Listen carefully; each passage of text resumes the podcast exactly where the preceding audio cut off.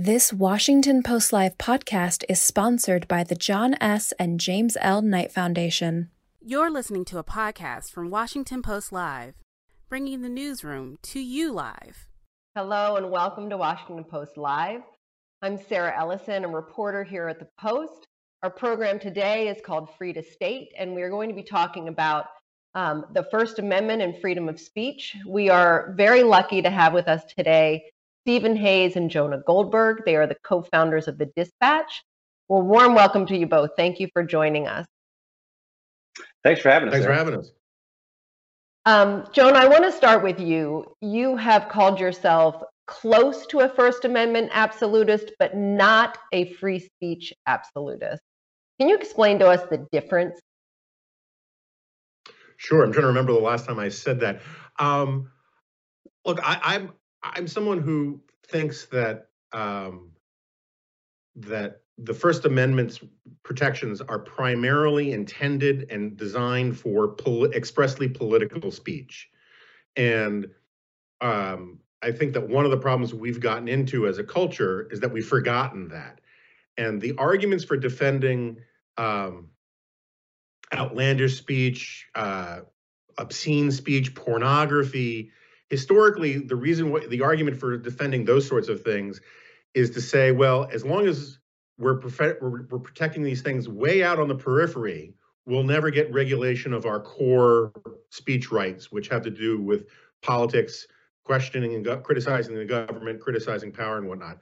And I think that one of the problems starting in the 1960s we've had is we flipped that around. And we think the most important part of the First Amendment is to protect boutique often uh, you know deliberately provocative and obscene speech like pornography um, while we think it's perfectly fine to regulate core essential to democracy political speech through things like campaign finance reform and other things. Don't forget you know the the obama uh, justice department argued before the supreme court that you could actually that the government could actually ban books within a certain time period before an election. That's crazy to me and so I, am very passionate about protecting political speech rights.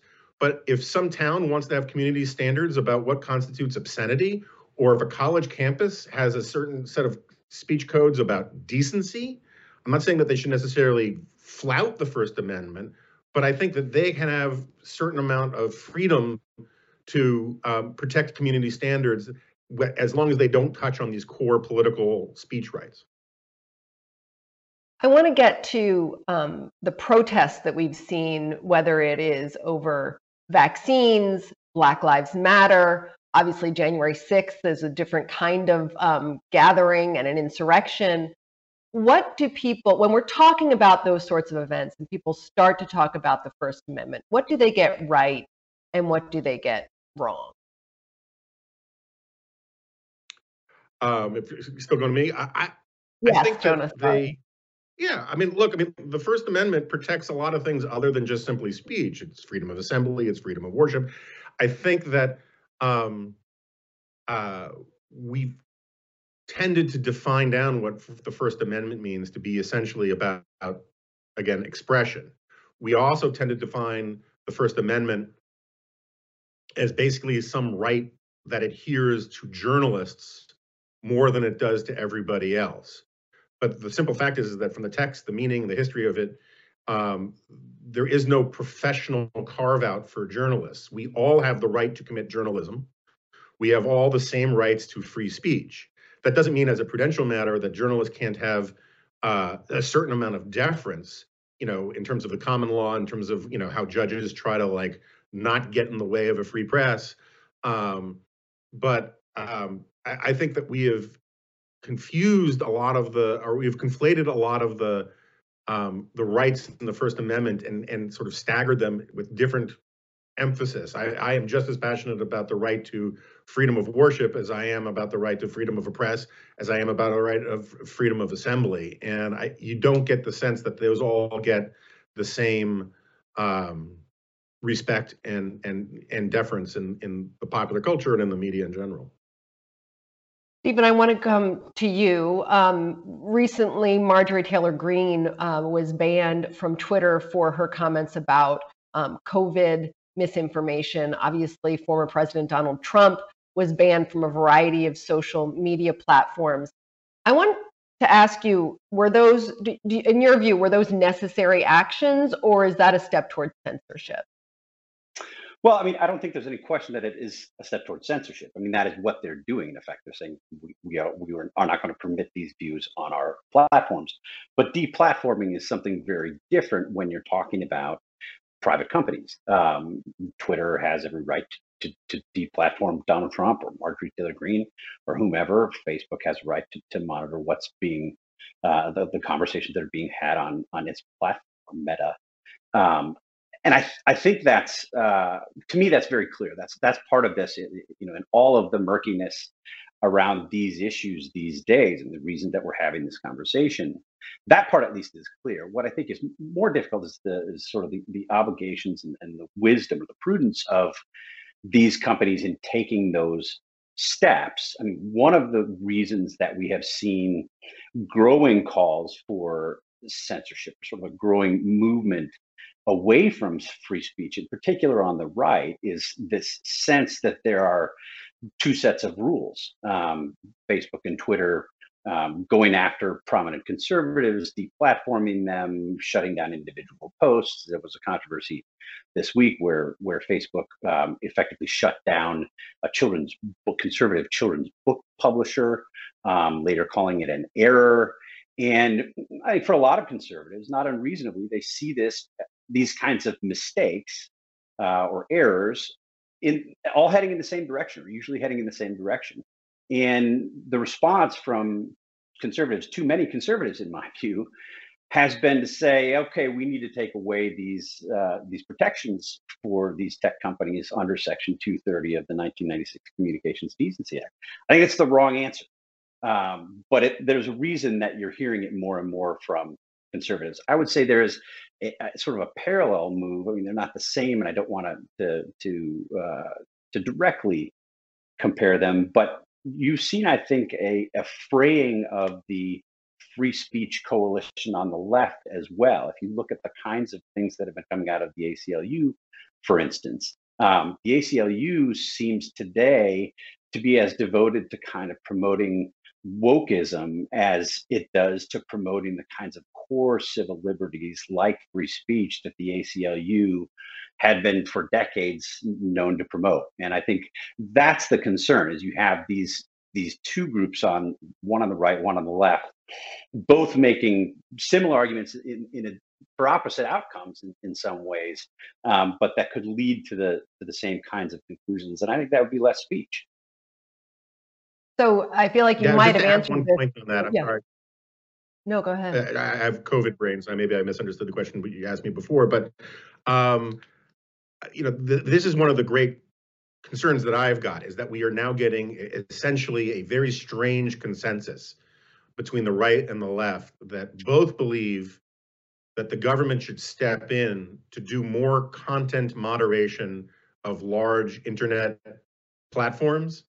They want very different kinds of moderation, um, but they both think that the the state has the power, the authority, and the ability to create bureaucracies that can run the content uh, flow on places like Facebook and Twitter better than these private companies have, which is, I think, insane and really scary on the merits. And the weirdest part about it is that there's it's not just a bipartisan consensus. Facebook and a lot of these platforms want it too. Every morning I watch ads on Morning Joe and, and MSNBC from Facebook begging the federal government to regulate it because they're they understand that if they can get the government to get in and create regulations for social media platforms, it will entrench them as the largest incumbent and serve as a barrier to entry for smaller media platforms um, uh, to be able to get to become big. And uh, whenever you see this kind of sweeping corporate bipartisan consensus starting to emerge, that's when you should get nervous because it means there's a certain amount of groupthink going on, particularly when it's you should be nervous when it's focusing around core free speech and liberty issues.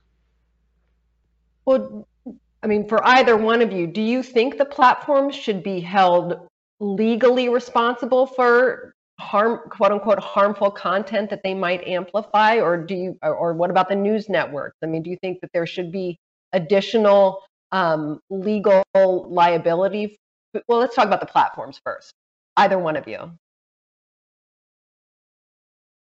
steve you want to go I mean, no, I don't, Jonah. There's a reason I didn't go to law school, and it's because I would have to answer questions like this.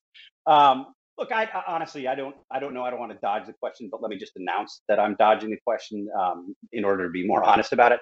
I, I am uncomfortable with um, those kinds of um, at- attaching those kinds of legal consequences to um, journalistic entities, um, and and you know I suppose the devil would be in the details. I think my colleague David French, who is actually a, a lawyer, um, would argue that the devil is in the details there. But um, you know, I, I, guess my basic view is more speech is good speech, and uh, that would be sort of a if if you enhance the um, legal um, vulnerabilities of these companies, whether tech companies or journalism companies, you uh, create disincentive. You create disincentives for them to allow free speech, um, and and I think that's problematic for our for our overall national discussion.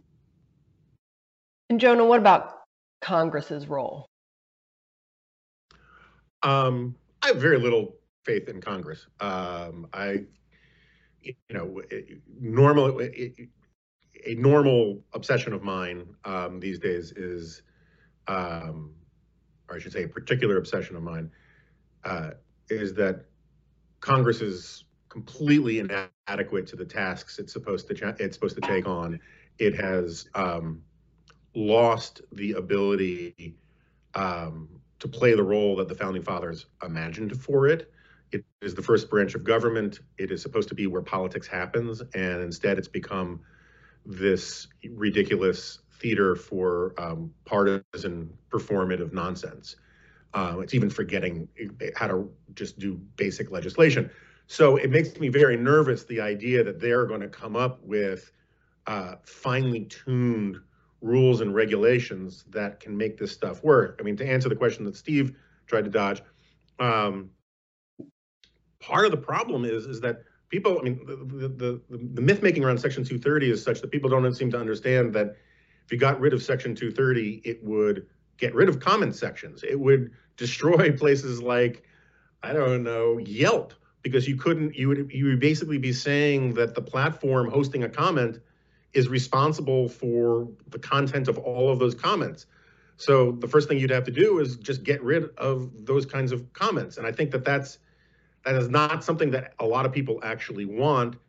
And creating some sort of bureaucracy to police that sort of thing seems to me to be simply first of all, a grotesque violation of conservative principles, but also just an invitation for endless fights about the government picking winners and losers in various, you know, debates and arguments in in on the internet, and that that seems like making all of our problems worse.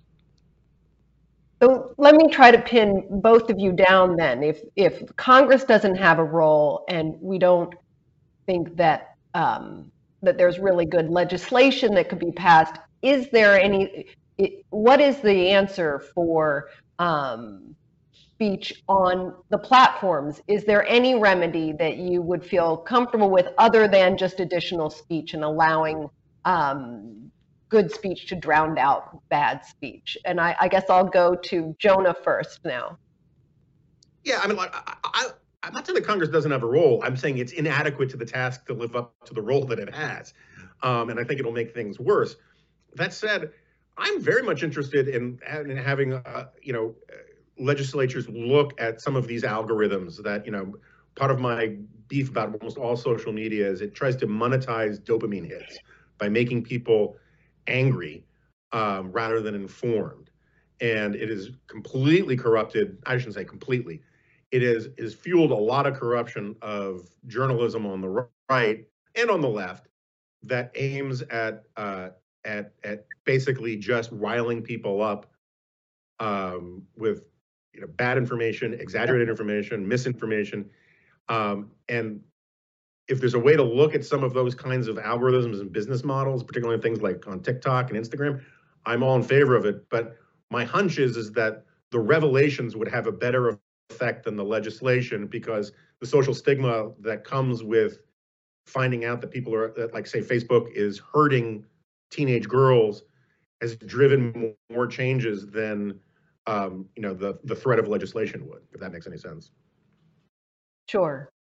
Yeah, Um, I guess I'm, I'm, I'm, I'm probably even more skeptical than Jonah is of, of, that, that Congress has a role here. I mean, it's hard for me to see what Congress could do in legislation that would both uh, further these political debates and um, keep the government from ultimately being the ultimate content arbiter. And that's a bad role. I mean, conservatives. Conservatives used to be furious even at the suggestion that government have a role in content moder- moderation, uh, particularly of private companies. I remember listening to Rush Limbaugh back in the days in the 1990s, and Rush Limbaugh would go on and on about the fairness doctrine and the, the left promoting the fairness doctrine. And this would cripple talk radio and it would cripple Rush Limbaugh. And, and now you have, as Jonah mentioned earlier, folks on, on the right, this, this, this post liberal right, in effect saying, yeah, government should be involved in all of that, and we want the power.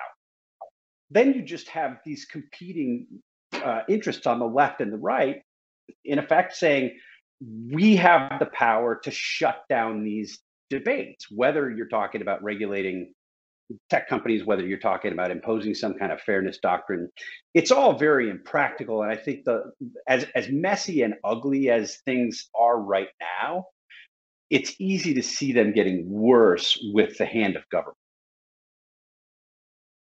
Um, I want to turn for a moment. We don't have much more time, but you both just left Fox News uh, recently over objections to Tucker Carlson's January 6th um, documentary. Do you feel that Fox News contributed to the violence that erupted on January 6th one year ago? Stephen, I'll start with you. Look, there were there were people making arguments on Fox News in the run up to January 6th in the post-election period that I think were deeply irresponsible and created the impression among Fox News viewers that the president had rightfully won an election that he lost. Uh, it wasn't Fox News alone, to be sure. Um, this was prominent on talk radio. You had a, a, any of a number of digital native media companies on the right, as Jonah suggested earlier, in effect trying to monetize this outrage.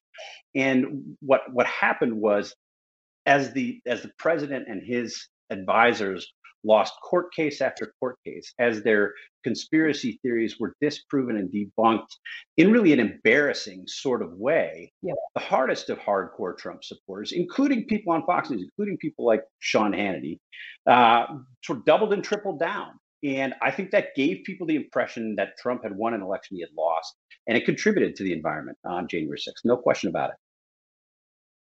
Jonah? Yeah, look, I, mean, I agree with Steve. Steve and I have had these conversations a lot. Um, I should say that uh, the the Tucker Carlson stuff was the final straw for for me. It wasn't the it, you know it wasn't but for that you know I would have I, I, things have been going south for me and my my my views on Fox News for quite a while. That that said, I don't think it was it's it's Fox News people paint sometimes with too broad a brush because um, while I think Sean Hannity, Tucker Carlson, Laura Ingraham, and the other Fox primetime types and the opinion side people um, have a lot to answer for in the climate that they helped foster, with their, which they're still fostering, um, that I think is irresponsible and untrue.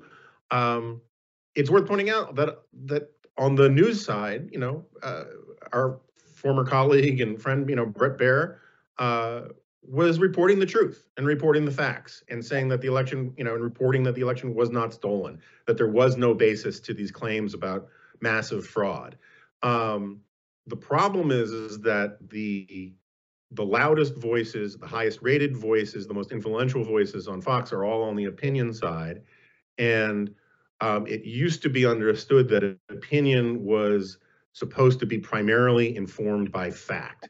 And instead, opinion at a lot of places, but I think it's particularly bad at, you know, in, in Fox world these days, um, the the business model at a lot of places now is to tell people what they want to hear rather than what they need to hear. And if you have an opinion that differs from the president of the United States fraudulent narrative, um, people don't want to hear it. It's not going to get aired, certainly not in prime time. Um, and so you, you, get this echo chamber effect. And I think that is deeply pernicious. It's not the it, but when we talk about Fox News, we need to be clear that part of it is is actually just a sort of a failure of policy rather than the actual policy where they let the opinion people ride um, high in the saddle without much guidance or supervision or control, and the news people have to clean try to clean up the mess. And it's a I think it's just a deeply dysfunctional and tragic situation over there. Um, it pains me to say that we have run out of time. I have so many questions for you both, um, but thank you very much for the time you've given us this morning. Jonah Goldberg, Stephen Hayes, thank you for joining us. I'm going to ask the audience to stick with me. We'll be back in a few minutes um, with Paul Clement and Nadine Strossen. The following segment was produced and paid for by a Washington Post Live event sponsor. The Washington Post newsroom was not involved in the production of this content. Good afternoon, and thanks for joining Free to State. I'm Yvette Alexander, Director of Learning and Impact at the Knight Foundation. As a foundation, we believe our free speech and expression rights underpin Knight's mission to foster informed and engaged communities for a healthy democracy. And this morning, on the one year anniversary of the insurrection, we released the results of a new survey of 4,000 Americans by our partners at Ipsos, which reveals exactly where we agree and disagree on issues of free speech and the First Amendment in a post 2020 society. Here with me today to discuss those findings is one of our advisors on the study, Yana Krupnikov, professor of political science at Stony Brook University. She's a political psychologist and author of two books, Independent Politics and The Other Divide Polarization and Disengagement in American Politics, coming in March 2022. Yana, a large majority of Americans agree that the events of January 6 were not a legitimate expression of First Amendment rights, whereas the racial justice protests of 2020 were. But we also see pretty strong agreement on the importance of speech to our democracy, a recognition of various ways it produces value for our society, and a desire to see racist speech prohibited in a variety of institutional settings. Did the common ground we have as Americans surprise you at all? I think that there is something comforting in the common ground that the uh, survey and the report finds. Um, in particular, it is comforting that even in a particular divisive time, people still agree on these broad, sometimes abstract principles of freedom of speech and freedom of expression. What I think makes this survey especially important, however, is the fact that it pushes these questions forward rather than just asking about principles um, it asks people what they might do in specific situations. And so there's something, I think, surprising in the idea that while Americans agree on the fundamental values and principles, they continue to, to disagree when we actually give them very specific situations in which they have to apply those principles. So it's simultaneously a surprising um, aspect, but also a comforting one in the agreement on the fundamentals. Yes, and we also saw some disagreement along party lines as to what constitutes legitimate speech. For example, when it comes to posting false information about COVID online, and we disagree on what groups in the US have an easier time exercising their speech rights. The data showed that party affiliation was driving most of that divide, but that independent Americans were a bit all over the place in terms of their views. Um, could, your work deals in political psychology, so how do you see these views on free speech and expression being shaped and molded over time? There's a tendency in American politics to focus on the two parties and especially on the extremes within those two parties. But in the survey, um, a sizable proportion of people uh, either identify as independent or say they're something else. They're not giving us a party. And so, how those people respond to questions, these independents, these something else, uh, is also extraordinarily important. So, the fact that they are all over the place uh, allows us to see how people who don't necessarily have a partisan connection uh, feel about these different questions. And so what we see is that they are sometimes less beholden to strong cues from party elites. Um, sometimes they don't necessarily even want to answer the question, in large part because they really haven't thought about it. But looking at this particular group, allows us to see how people experience politics without necessarily f- following um, kind of extreme and strong partisan cues. So their responses being all over the place gives us an indication of what happens when people aren't necessarily responding to heavily politicized information. And you know, speaking of heavily politicized information, we did have some pretty high profile events in 2020 that related to speech and expression, the pandemic, the racial justice protests, the insurrection.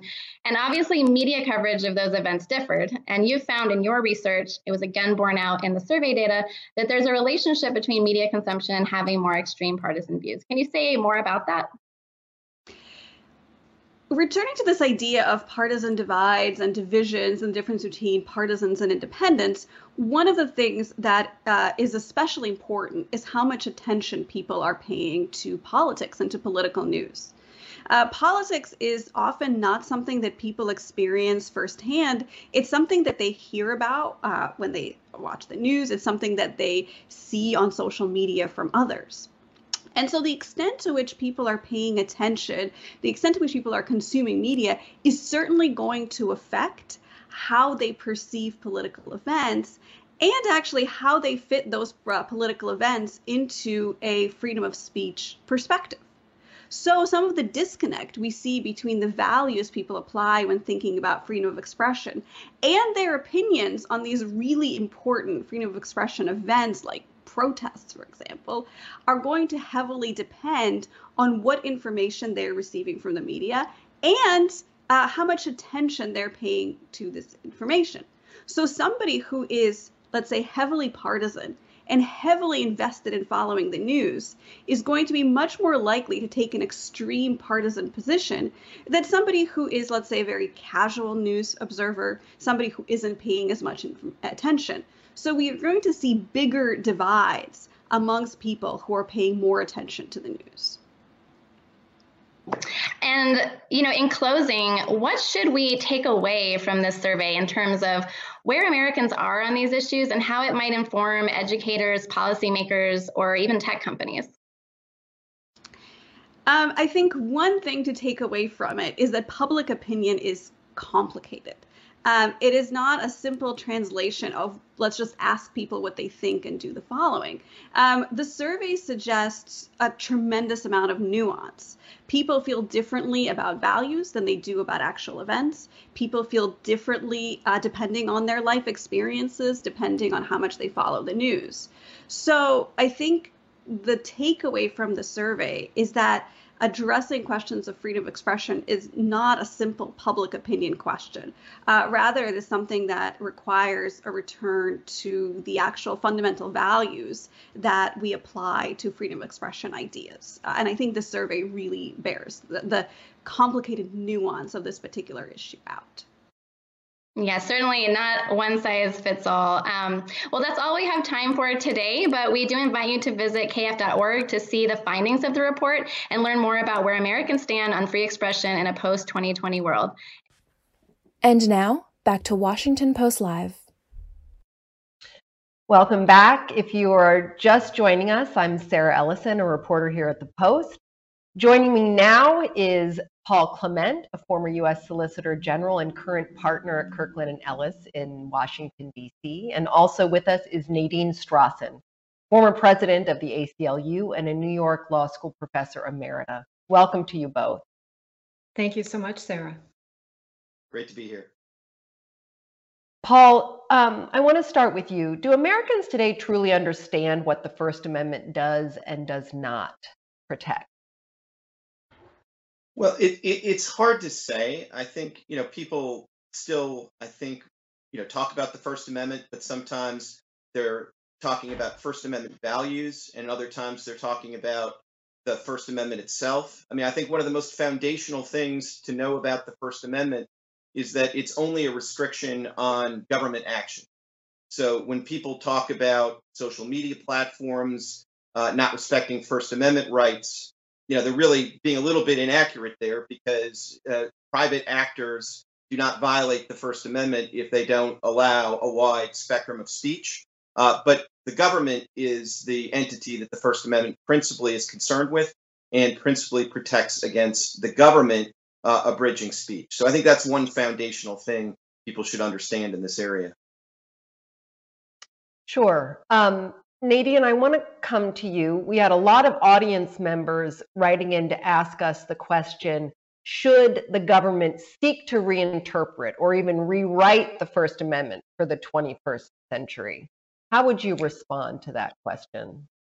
The First Amendment really has stood the test of time, Sarah.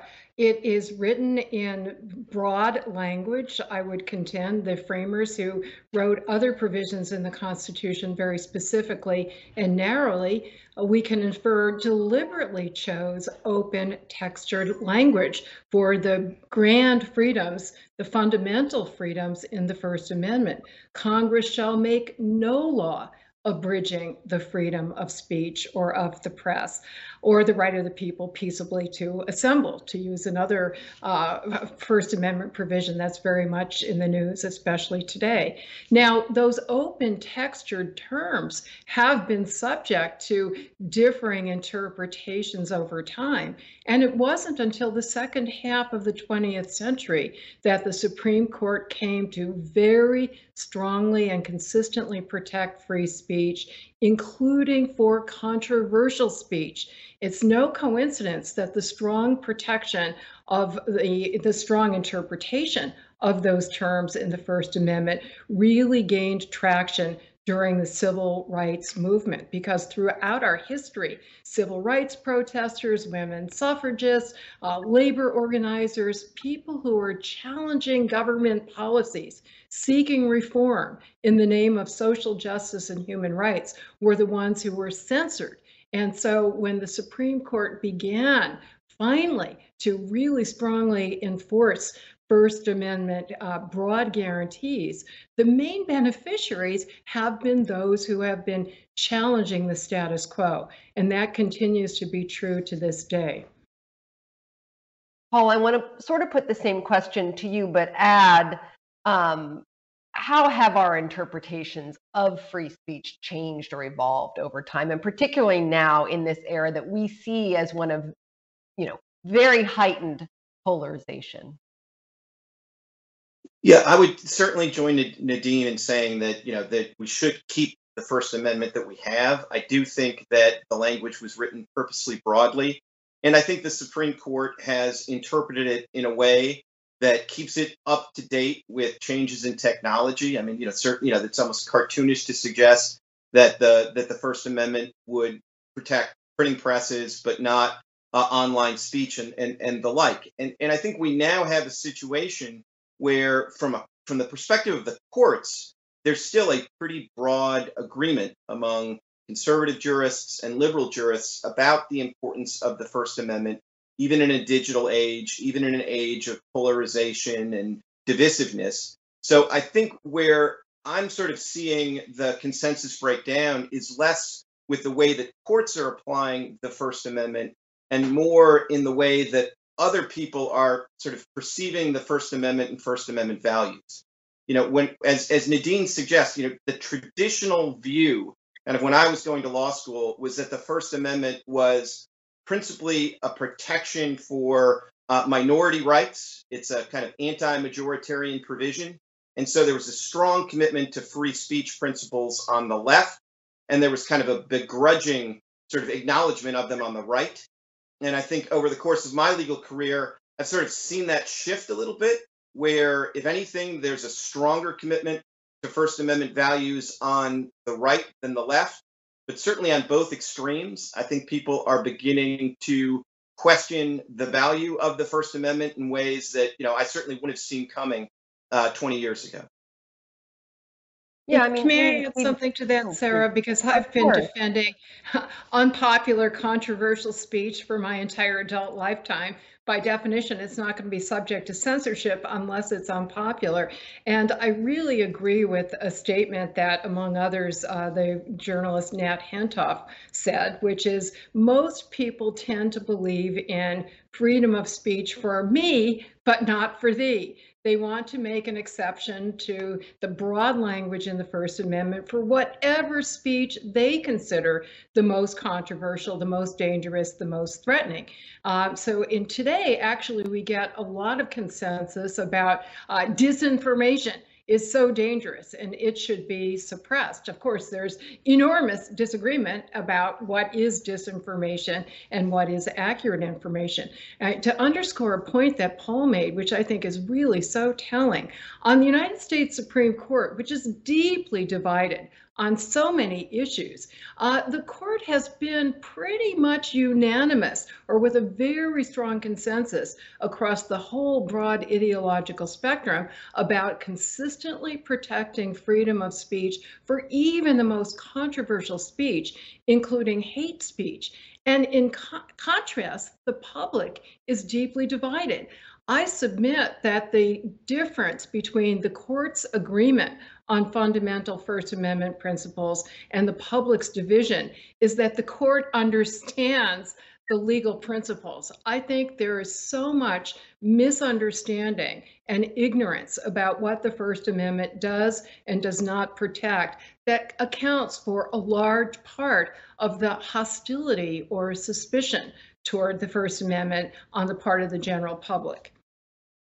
Yeah, I mean, I think that you're right about that. We, I, you you brought up hate speech, and I want to go to an audience question that we have.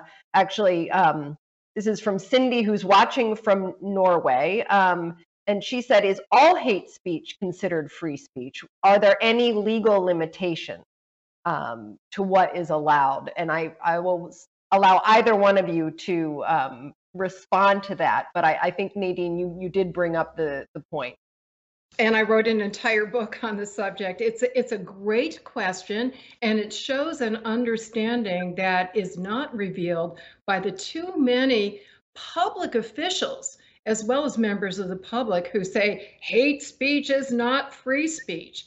Or conversely, um, too many libertarians say hate speech is free speech. But the truth is, some is protected and some is not protected. The law is very sensible. Um, one basic uh, premise of our law is that government may never suppress speech solely because of disapproval of the content, the idea, uh, the viewpoint. So the mere fact that somebody is saying something hateful is never enough of a justification to suppress it. However, if we move beyond the content, the viewpoint of the message, and we look at it in its overall context, the Supreme Court has supported what is often called the emergency principle. If, in particular facts and circumstances, speech with any message, including a hateful message, directly causes or threatens certain specific, imminent, serious harm, then it can and should be suppressed. So, to use an example that's very current today, um, if speech intentionally incites imminent, violent, or lawless conduct that is likely to happen imminently, then that speech may be punished. So if a hateful message satisfies the strict emergency standard for punishable incitement, it can be punished. Likewise, if a hateful message satisfies the standard for a true threat. So we have to look at the details, the overall context. Paul, you and mentioned, yeah, uh, please go Sarah, ahead. I would add is that, you know, as Nadine is absolutely right, but you can hear just the way she formulates the doctrine here that it does sort of err on the side of protecting the speech. So, you know, the threat really has to be imminent and, you know, you know, fighting words have to be truly fighting words. So it, it, in a sense, the First Amendment doesn't say that all hate speech is protected all of the time in every context, but it still, by adopting a very demanding test, does protect uh, a fair degree of hate speech. And I think that reflects the idea that, you know, even if everybody could agree that they'd like more restrictions on hate speech, they wouldn't necessarily agree on what constitutes hate speech. And those create the kind of dynamics that the First Amendment addresses because people don't agree on those questions. Um, the last thing we want is the government making all the calls on where the line is. And so, you know, going, you know, back at, you know, roughly 100 years to, as Nadine says, when the First Amendment really got seriously applied by the Supreme Court, I think these tests do err on the side of allowing more speech, not less speech. So, Paul, what do you think are the greatest threats to freedom of expression today? So, honestly, I think the greatest threat is this kind of weakening public consensus about free speech values because it's all well and good for the Supreme Court to be unanimous or nearly unanimous in protecting free speech. And I think the first, the, the justices recognize that because the First Amendment is an anti-majoritarian provision, you know, they, they won't expect their First Amendment decisions to all be popular. If you, you know, just to invoke one of them, if you're protecting the right to somebody to engage in really offensive speech at the funeral of a military member, I mean, that's not going to be a popular decision to say that that speech can go forward. The Supreme Court gets that, and I think the Supreme Court is willing to apply the First Amendment to protect free speech, even where it's not popular. But in the long run, we're not going to have the courts be able to be fully committed to First Amendment values unless there's a societal consensus that backs it up and recognizes that, you know, not just the First Amendment text is important, but the values that underlie it continue to be important in our society and that the solution to most issues is not government regulation of speech, but more speech. Well, that brings me to, or brings us to um, social media platforms in the private sector, which is where a lot of this conversation is happening um, today. And Paul, I'm wondering if you think that social media companies should be held legally responsible for harmful content um, that they, or you know, the harmful content that they help amplify or what is largely viewed as harmful content. I'd be curious to your response to that.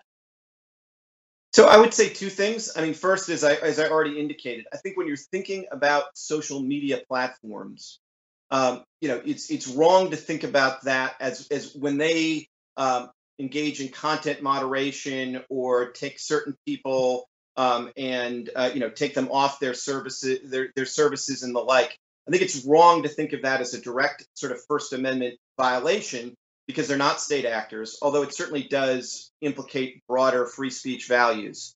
And then I guess the second thing I would say here is, you know, I would be careful what you wish for. At the end of the day, there's going to be some First Amendment limits on what the government can do in regulating the social media companies.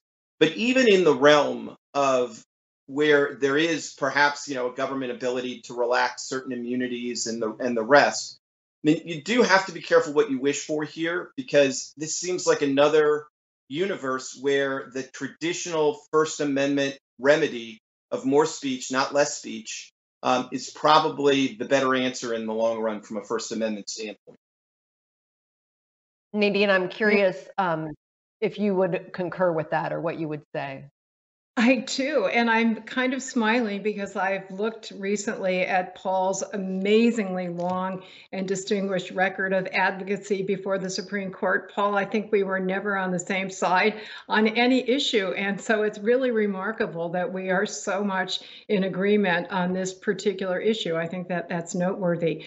Uh, in terms of government regulation, when the internet first hit the public and political and media radar screen in the early 1990s, the first thing Congress did was to pass a law to try to rein it in. And that's the traditional response to every new medium throughout history. Those of us who celebrate human rights and free speech get very excited, but those who are afraid about too much free speech, you know, reaching too many people, um, uh, get nervous. And I'm very proud that in the Supreme Court's landmark decision, the first one about freedom of speech, or for that matter, any freedom online, uh, it uh, upheld unanimously the ACLU position against government restriction in a case called uh, Reno versus American Civil Liberties Union. I continue to believe that the government can only do more harm than good to intervene in trying to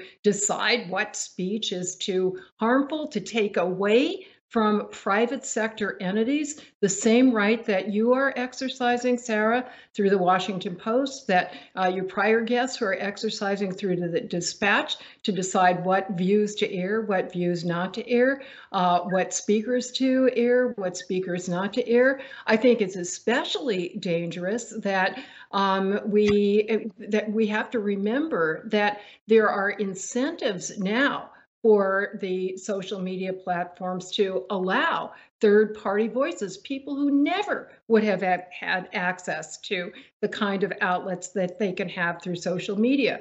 We have a disposition psychologically, it seems, to always look at the negative. And I think we take for granted the enormous, unprecedented positive, appealing to my liberal friends and colleagues. I mean, just think of the social justice movements that could never have gotten traction were it not for social media, uh, free of government interference. The Black Lives Matter movement, the Me Too movement, a whole host of political candidates who are relatively unknown, unfunded, um, minority candidates in unprecedented numbers, female candidates in unprecedented numbers. We cannot lose sight of the enormous positive potential of social media, and we should use the traditional remedies of more speech, uh, more education, more information to counter the negative speech on this medium as on all others.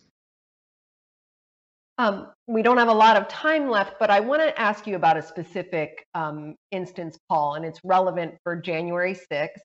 Um, what about something as specific as Donald Trump's Twitter feed when he was president? Um, and he was talking about how the results of the election were not valid. Um, and he continued to talk about that. What's the right remedy for that specific instance? Well, I, I guess I would, you know, not to sound like a broken record, but I'd go back to the fundamental principle that, you know, Twitter, Facebook, whoever you want to talk about, mean, they're not they're not the government. And, you know, if there was some government agency and you know they shut down the president or the president's challenger or you know the incumbent or the challenger in some election in the wake of some election if the government itself did it i think that would be you know profoundly troubling and we would want to very much err on the side even if there was a broad consensus that what the you know the person that was being whose speech was being suppressed was you know incorrect um, and even wildly incorrect. I think if it were the government, we would clearly want to err on the side of not allowing the suppression of speech. But when it comes to private actors, I think we have to recognize that they do have um, just a different calculus and a different freedom. Um, and if they want to decide that that's not speech that they want to be associated with, that they want to carry, um, you know, I, I think that's they're they're entitled to that view, and that view may be controversial. That view may cause some people to want to cancel their accounts with that provider, and it may drive some people to alternative providers. Um, and none of that strikes me as particularly problematic, and none of that, you know, and, and all of that strikes me as actually quite consistent with First Amendment principles and First Amendment values. And I think it gets back to this fundamental difference that, you know, if a private entity doesn't want to carry speech, that's its right. And if the government wants to suppress, suppress speech, that's a serious First Amendment problem. Um, I'm so sorry to say that we are, in fact, out of time. I have many more questions for you both, and I know you have a lot more to offer on this topic, but I have to thank you, and um, I'll let you go this morning. Thank you for joining us. Thank you for having us. Thanks for listening. For more information on our upcoming programs, go to WashingtonPostLive.com.